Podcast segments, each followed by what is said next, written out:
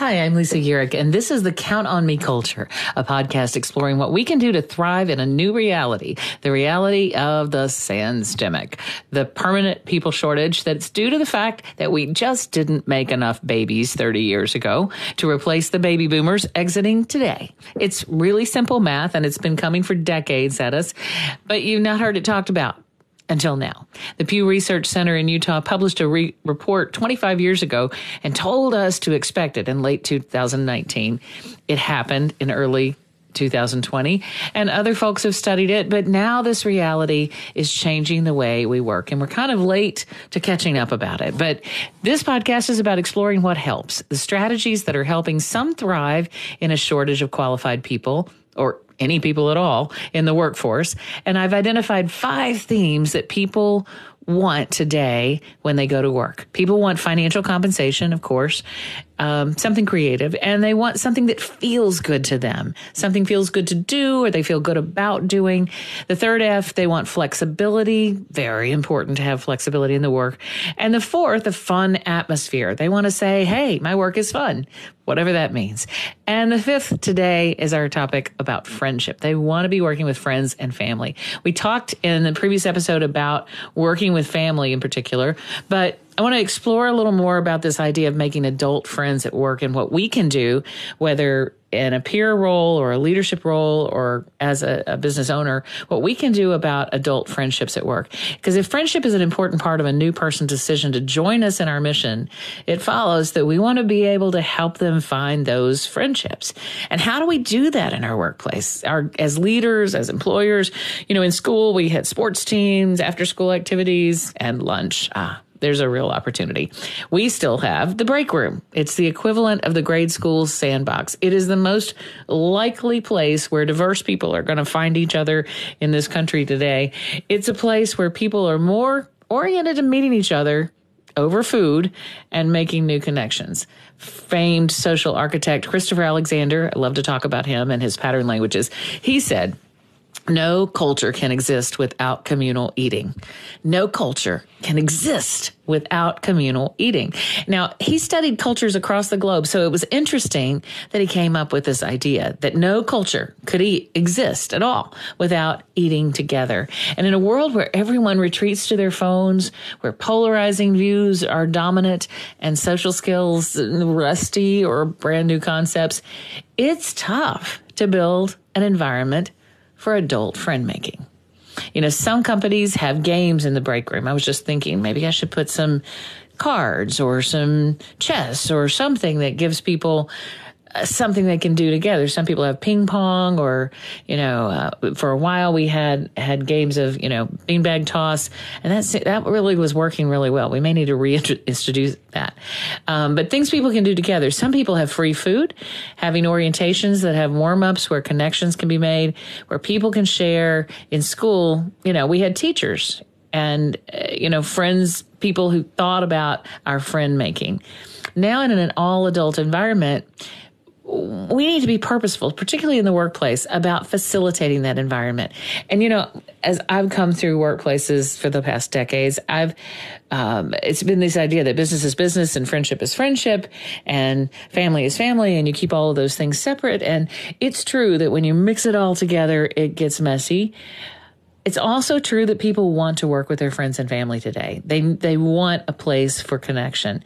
And, you know, it, to be purposeful about that, you know, we have to do something to make things happen between people. We have to be, put them in situations, give them chances to be friends. Ah, so there's a fun study I saw that uh, people tend to us- underestimate how much other people like them. That is, they assume that folks like them a lot less than they actually do. And if that's true, then people are all walking around a little defensively, ready to be disliked, when in fact, people are really pretty ready to like each other. So maybe we need to work harder at communicating the liking part. Uh, Melissa Franco is working on a book called Platonic. She's a counseling psychologist and professor at the University of Maryland. She talks about this liking gap. That is, the way we underestimate others' esteem of us. Isn't that good news? I mean, when strangers interact, they usually don't think they are as well liked as they really are. And we all want to be liked. I mean, social media has built a whole empire on how very much we want to be liked. We measure success in likes. We want our opinions, our pictures, our choices to be likable. We want to have friends. And while social media will tell us that we have dozens, even hundreds, maybe thousands of friends, fifty-two percent of people still report feeling lonely. And you know what fixes that loneliness? One of them can be being at work with a flesh and blood person you can tease, laugh with, care about, and cheer for all day. This is not about a superficial need to please people, but a fundamental need to be part of a group, to feel part of something. I told some of our new hires uh, today that they were adopted. Part of Franklin. I said, you have been adopted. Uh, you didn't just accept a job, but you've been adopted. Part of this group for as long as you want to be. And I told them we wanted them to have friends here. I told them that I said, one of these days you're going to leave here and I'm going to ask you four questions. I'm going to ask you, did you grow while you were here? Did you leave us better than you found us? Are you moving for, toward something or away from something? And would you be willing to come back? Because I want you to be able to say yes to all of those, all four of those questions when it's time for you to, to move forward in life. And I want to help you do that. And I want you to look back and know that we're still part of your extended Franklin family and your friends. So I've been working really hard on speaking that out loud and just saying that and claiming that, you know, because people are all looking for the friendlies. They're they're looking for that. And the people today, their faces were surprised, but not in a bad way, I don't think. I think they were pleased um, because we can all use more friends. I want to talk more about this idea of forming friendships uh, as we continue on the Count on Me culture.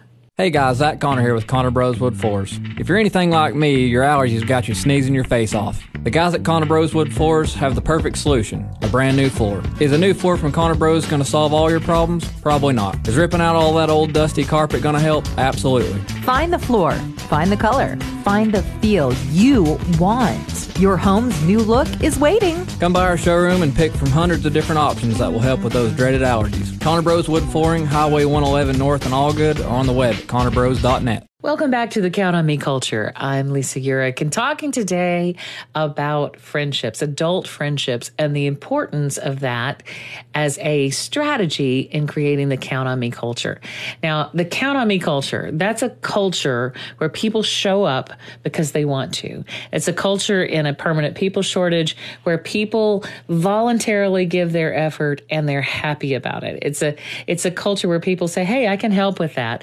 And key to that culture, one of the five F's that's key, is this idea of friendship, because people go out of their way for their friends. People will do things for their friends that they won't do for others.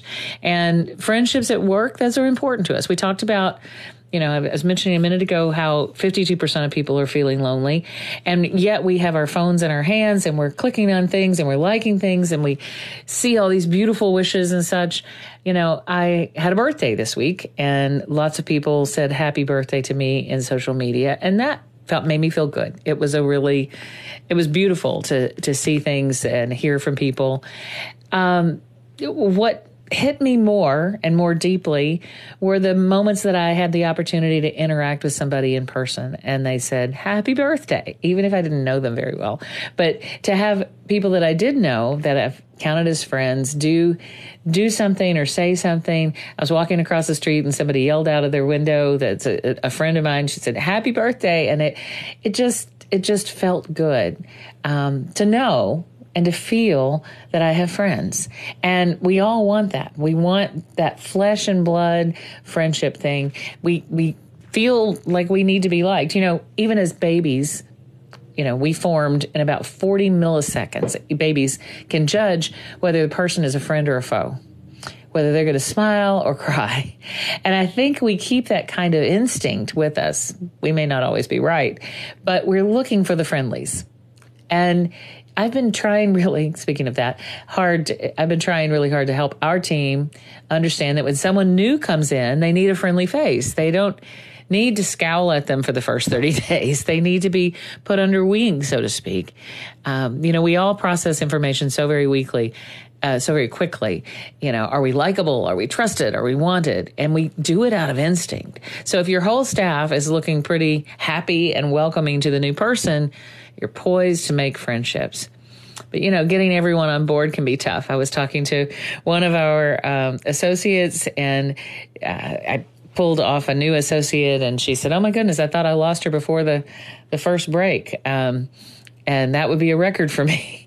And I said, what are you talking about? She said, well, I kind of give them a hard time on their first day. And if they make it through their first day, then, you know, I'll be nice to them after that. And I was like, oh, my goodness, we we're forming first impressions. We have a first thing. We this person has seven choices. There's seven choices for every person who chooses to join you in your organization. So that's a lot of choices. And when people choose you, they, you want to make sure that they come in and that that first day is full of new friends and full of new contacts, full of happy people that they go, wow, I am so glad I chose to be here because I think I can make a friend uh, or more or lots of friends. And it's it's it's a really good thing. So, you know, ask yourself, are, do we have staff members that are trying to weed people out, or are we actively trying to facilitate friendships? I have noticed that at breaks and at uh, lunchtimes, people tend to retreat.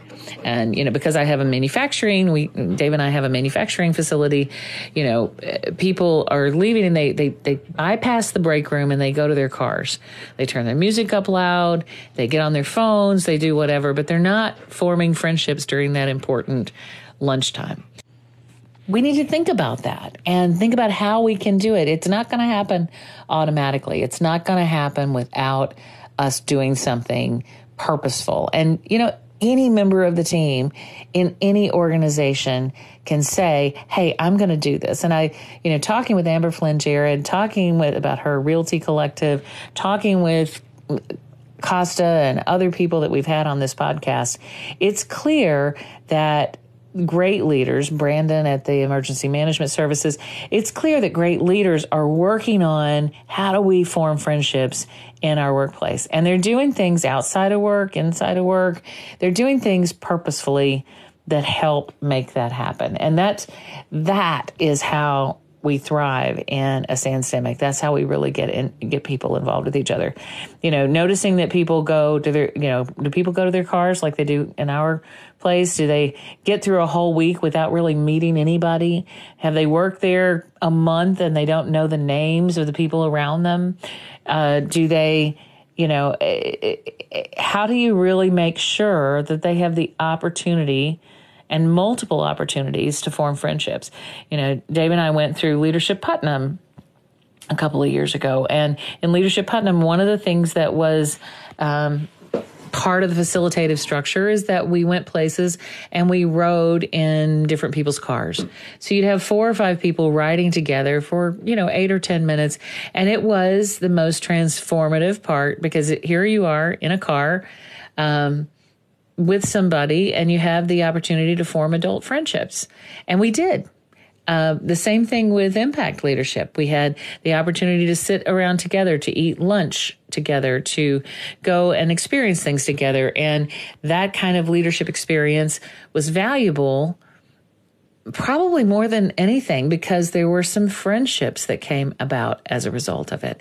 So that's one of the things that no matter what kind of organization you have uh, or you're part of, think a little bit about how you're doing. Give yourself a score. How are we doing on adult friendship making? Um, because in today's environment, it's not going to happen automatically. We've got too much technology.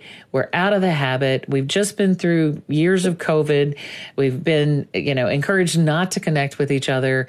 And now um, a very difficult thing, a challenging thing, adult friendships, male friendships, female friendships. Um, we've taken something that's difficult and the difficulty level has gone higher for us. So we need to be even more purposeful. Let's think about some of the purposeful things we can do to foster friendships at work. When we come back, you're listening to the Count on Me Culture. Welcome back to the Count on Me Culture. I'm Lisa Uhrik, talking about how to thrive in a permanent people shortage in a sandstemic. So that's the world we're in. So in the Cookeville and surrounding areas today, for every job opening, I'm sorry, for every person looking for a job, there are seven job openings. For every person, there's seven jobs. People have a lot of choices when they fly. And one of the five very important things they're looking for is the opportunity to spend their days in the company of friends and family, or people who feel like family. So What do, what do we do to foster that? What can we do to encourage that? I mentioned, you know, fostering things where people ride in the cars together. And, you know, today in, you know, as we're learning about respect and what that means between people, it can be scary. I mean, we've, we've learned that we're doing so many things wrong that we're almost afraid to have contact with each other because there's so many ways for us to get it wrong. So I think this is where we as employers can really help people get it right. So when we structure things, if we have lunch and learn meetings where uh, people are um, Uh, given lunch and, and facilitated just for fun uh, to interact and learn productive and good things about each other, where we bring people together to build together and focus them on tasks together, uh, team kinds of efforts, where we play games or offer the opportunity to play games, even book clubs at work. That's a good idea. We need to structure it so that people are talking about ideas and working on productive things. Left to our own devices, and we, you know, we're going to talk about what's in the news, and that's probably not going to be best for friend building. Um, we might talk about our families or our kids or our things that are important to us. And that's a, that's definitely the stuff of friend fodder. But sometimes even there you get um, into some sticky stuff. So one of the places to build a friendship first is around some common purpose, um, you know, a common quest. You see that at, at churches and volunteer organizations. You bring people together. If you're going to Habitat for Humanity, you're, you're coming together to build a house, and you're joined first in purpose. And we can do this in the workplace. What is the purpose of the work that they're doing? What are they really looking to achieve together? And once we've made that really clear, and, you know, as I, as, as I even say those words, I'm like, goodness, I need to do a better job at that. And we've got, you know, it's so easy to forget it. Um, but to pull people together and say, hey, this is the purpose that you're you're working on together, and to be clear about that and help people embrace it and find their own place to sink their teeth into it. Um, That's that's important. So a shared purpose, a shared quest, and a, a shared task, and then celebration of victory. If you think about how sports works, you know, when we go, we get, we celebrate. There's high fives. There's victory because you knew you were successful. Well, you know, every day is full of those kind of victories. How cool would it be if people ended their shift or ended their day with big high fives and big happiness, the same kind of happiness they would have if they won a game in a sports team, or the same kind of happiness they would have if they scored in a day. We need to, to foster this atmosphere of celebrating each other, celebrating each other's wins, because it's not, you know, we, we talk a lot and, and people want to create Uh, employee handbooks. And in employee handbooks, it's all the stuff that you're not going to do. Um, I'm a senior professional in H R, and I've created a lot of handbooks. And, you know, our handbook is about three pages long um, because I no longer want to list all the things that people don't need to do. I want to list the four things that I do want to see people do. I want them to be ready. I want them to be safe. I want them to give respect, and I want them to give one hundred eleven percent of, you know, more effort than they thought they were capable of giving. And all of those things are indicators of healthy, positive outlooks, good energy, which often stems from a sense of belonging, a sense of safety, a sense of being part of the group that comes with having friends, having friends at work. So we know it's important. We know we need to do it. And we can be that change that we want to see in the world. We can start by being friendly and declaring friendships. Just I, like I declared to those people, we're adopting you. Um, I've decided that uh, I can I can be the love in the world that I want to see. I can tell people that I like them. I can tell people that I appreciate them um, without being weird or gushy or whatever. I can just tell them that, uh, hey, I like working with you. Just a little comment like that can be the start of a friendship. Uh, knowing that you have something in common, that you care about them as people, this is going to be the start of friendship. So we know it's a good thing to do. I know we're going to all come up with creative ways to do it. We've seen it working for a lot of companies. If you look around at a at a place you really enjoy being in, you're going to find adult friendships. The number one indicator of confidence in the medical field is the perception of teamwork, this perception that the people working there like and respect each other and are working together. When we have that in any environment, from an ice cream shop to a bookstore to a manufacturing company to an insurance agency, if you get the idea that people like and respect each other, that they are friends working together, mm, it's good for business. It's good for the people who work in those businesses. It's good for all of us. And that's how we create a Count on Me culture, where people offer up discretionary effort and they say, hey, friend, you can count on me. I'm Lisa Uhrik, and I hope this is helpful. Let's create together the Count on Me culture.